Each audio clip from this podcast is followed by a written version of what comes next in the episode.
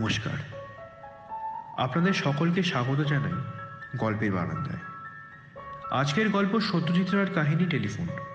গল্পটি প্রথম প্রকাশিত হয় আনন্দবার্ষিকীতে তেরোশো চুরানব্বই বঙ্গাব্দে। সত্যজিৎ রায়ের জন্ম দোসরা মে উনিশশো একুশ সালে। বাংলা সাহিত্যে ও সিনেমায় তিনি এক অমর নক্ষত্র। তার প্রথম সিনেমা পথের পাঁচালী সিনেমা জগতে এক নতুন ও অভাবনীয় আলোড়ন ফেলে দেয়। তারপর থেকে একের পর এক অসাধারণ ছবির উপহার দিতে থাকেন তিনি। এরপর তিনি তৈরি করলেন অপরাজিত অপুর সংসার, জলসাঘর নায়কের মতো সব ছবির।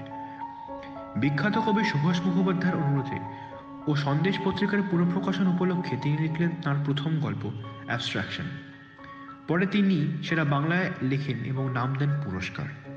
এরপর তিনি সৃষ্টি করতে থাকেন একের পর এক অসামান্য চরিত্র, যেমন প্রফেসর শঙ্কু ও ফেলুদা ও তারিণী খুড়ো তাছাড়া তিনি অসংখ্য ছোট গল্প লিখেছেন যা রোমাঞ্চকর এবং ইংরেজিতে যাকে বলে অ্যাডভেঞ্চারে ভরা। আর গল্পে কিশোর মন সন্ধান পায় পৃথিবীব্যাপী জ্ঞানের ভাণ্ডারের। একদিকে যেমন তিনি সিনেমা বানানোর জন্য পেয়েছেন জার্মানির বিখ্যাত পুরস্কার গোল্ডেন বেয়ার এবং honorary Oscar for lifetime achievement সাহিত্য চর্চার জন্য তিনি আনন্দ পুরস্কার লাভ করেন। উনিশশো বিরানব্বই সালের তেইশে এপ্রিল এই জগৎ বিখ্যাত ফিল্মমেকার ও সাহিত্যিকের মৃত্যু হয়। আজকের গল্পটি আমরা নিয়েছি আনন্দ পাবলিশার্স থেকে প্রকাশিত গল্প একশো এক বইটি থেকে। প্রধান চরিত্রে আমি অনুষ্টুপ ও শ্রীপর্ণ। শুরু হচ্ছে সত্যজিৎ রায়ের টেলিফোন।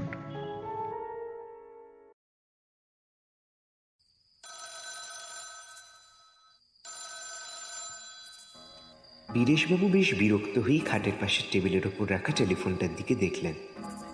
টেলিফোনের পাশেই ঘড়ি, তাতে বাজছে বারোটা। রাত বারোটা। বীরেশবাবু সবে হাতের বইটা বন্ধ করে ঘরের বাতিটা নেভাতে যাচ্ছিলেন। এদিকে টেলিফোনটা বেজেই চলেছে।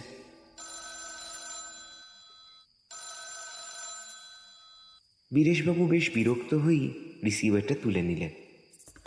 হুম, হ্যালো।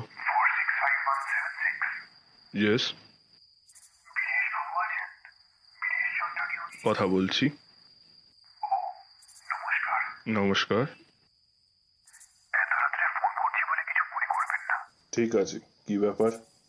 আপনার সঙ্গে কয়েকটা কথা ছিল? আপনি কে বলছেন জানতে পারি কি? আমার নাম গণপতি শঙ্কর। বীরেশবাবুর বিরক্তিটা আবার মাথা ছাড়া দিয়ে উঠল। বললেন কিন্তু এখন তো কথা বলার সময় হবে না।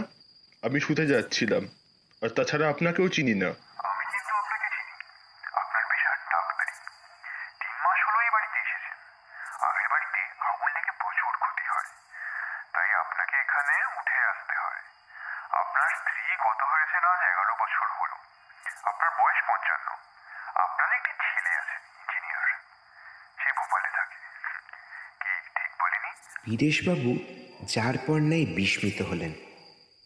বললেন আপনি এত কথা জানলেন কি করে? ধরে নিন এটা আমার একটা বিশেষ ক্ষমতা। এখন বলুন আপনি আমার কথাগুলো শুনতে চান কিনা? আচ্ছা আচ্ছা ঠিক আছে বেশি সময় লাগবে না তো।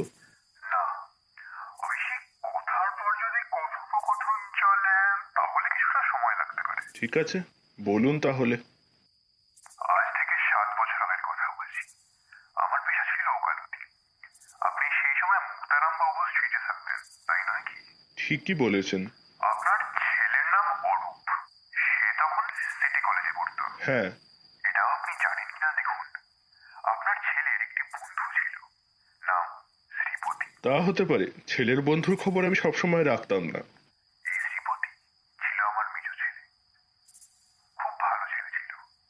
যেমন পড়াশোনায় তেমনই স্বভাব চরিত্রে তার বন্ধুদের মধ্যে সবচেয়ে অন্তরঙ্গ ছিল আপনার ছেলে অরূপ কিন্তু দুর্ভাগ্যক্রমে আমার ছেলে কুসঙ্গে পড়ে তার ফলে ক্রমে তার মধ্যে অনেক বদ অভ্যাস দেখা যায় অরূপ অনেক চেষ্টা করেছিল তাকে বুঝিয়ে বলে এই কুসঙ্গ ত্যাগ করতে কিন্তু তাতে সে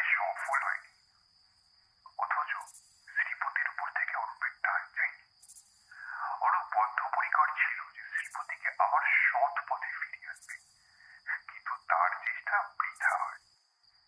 এসব জানা? অরূপের এই বন্ধুকে আমি দেখেছি, কিন্তু সে যে কুসঙ্গে পড়েছিল, সেটা জানতাম না এবার একটা দুর্ঘটনার কথা বলি আমার ছেলেকে জুয়ার নেশায় ধরে সে রেসের মাঠে যেতে শুরু করে তার ফলে তার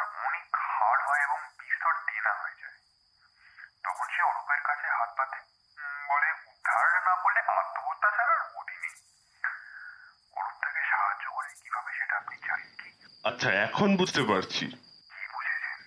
আমার বাড়িতে সিন্ধুকে একটা অতি মূল্যবান জিনিস ছিল। এটা আমার ঠাকুর তার সম্পত্তি একটা হীরের আংটি। আপনার ঠাকুরদাদা ছিলেন চণ্ডীপুর স্টেটের রাজার গৃহ চিকিৎসক রাজাকে একবার দুরারোগ্য ব্যাধির হাত থেকে বাঁচিয়েছিলেন বলে রাজা খুশি হয়ে তাকে এই আংটিটি দেন। ঠিক বলিনি।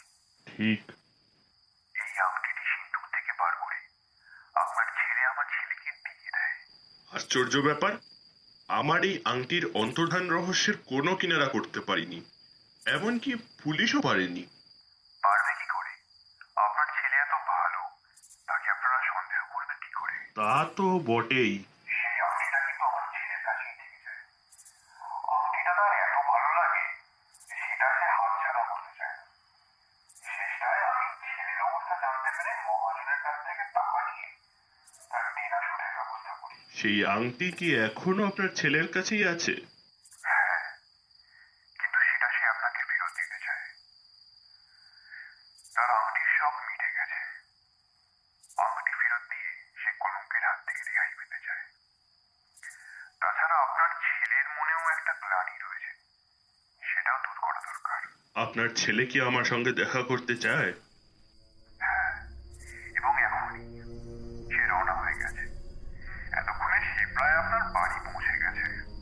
নামটা যেন কি বলেছিলেন?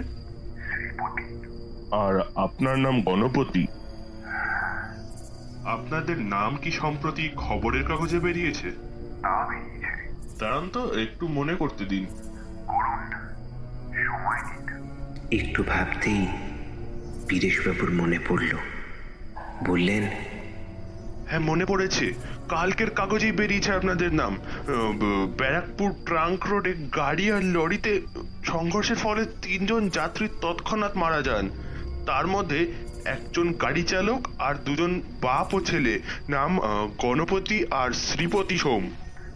আপনি ঠিকই বলেছেন। আমি সেই গণপতি সোম। আপনি তার মানে তার মানে তার মানে আপনি যা ভাবছেন তাই। কিন্তু এই যে অসম্ভব।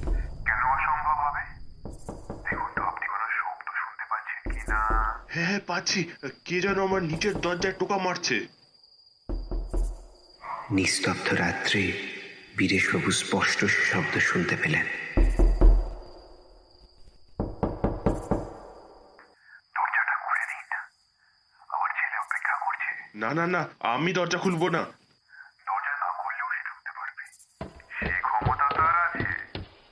এবার শুনুন তো কোনো আওয়াজ পাচ্ছেন কি না সিঁড়ি দিয়ে সিঁড়ি দিয়ে উঠে আসছে একটা পায়ের শব্দ। আপনি চিন্তা করবেন না বিদেশবাবু। সে আপনাকে বিরক্ত করবে না।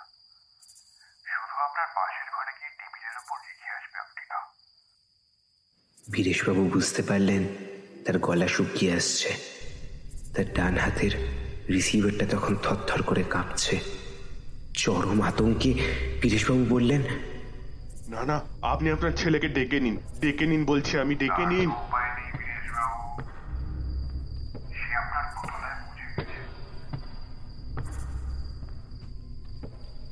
বীরেশবাবু স্পষ্ট শুনলেন পাশের ঘরে পায়ের শব্দ। শব্দটা এক মুহূর্তের জন্য থামল, তারপর আবার শোনা গেল, বা সিঁড়ি দিয়ে নেমে যাবার শব্দ। টেলিফোনে কথা এলো এবারে আপনি নিশ্চিন্ত আপনি টেলিফোন রেখে পাশের ঘরে গিয়ে দেখুন আমি আসি আপনার সঙ্গে আলাপ করে ভালো লাগল গুড নাইট বীরেশবাবু রিসিভারটা রেখে দিলেন। তার কপাল এই পৌষ মাসেও ঘর মাখত। কিছুক্ষণ বিছানায় চুপ করে বসে থেকে তিনি উঠলেন। অতি সন্তর্পণে এগিয়ে গিয়ে পাশের ঘরের ভেজানো দরজাটা খুলে ঘরে ঢুকে বাতিটা জ্বাললেন। হ্যাঁ সত্যিই পড়ে আছে টেবিলের ওপর। এই অল্প আলোতেও ঝলমল করছে তার দুটি সাত বছর পর ফিরে পাওয়া তার ঠাকুরদাদার হীরের আংটি।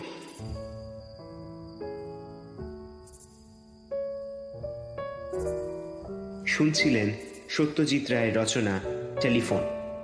বীরেশবাবুর ভূমিকায় শ্রীপর্ণ। গণপতি সোম ও গল্পের সূত্রধর অনুস্তূপ। পোস্টার ডিজাইন ও সম্পাদনা শুভম। শব্দগ্রহণ, আবহ সংগীত ও স্পেশাল এফেক্টসে শুভম আর ইবন। Thumbnail design Prapti. পরিচালনা এবং গল্প পাঠে আমি চিরন্তন। আশা করি আমাদের আজকের নিবেদন আপনাদের ভালো লাগল। আমরা শীঘ্রই নতুন একটি গল্প নিয়ে ফিরে আসব। ততদিন ভালো থাকবেন। ধন্যবাদ।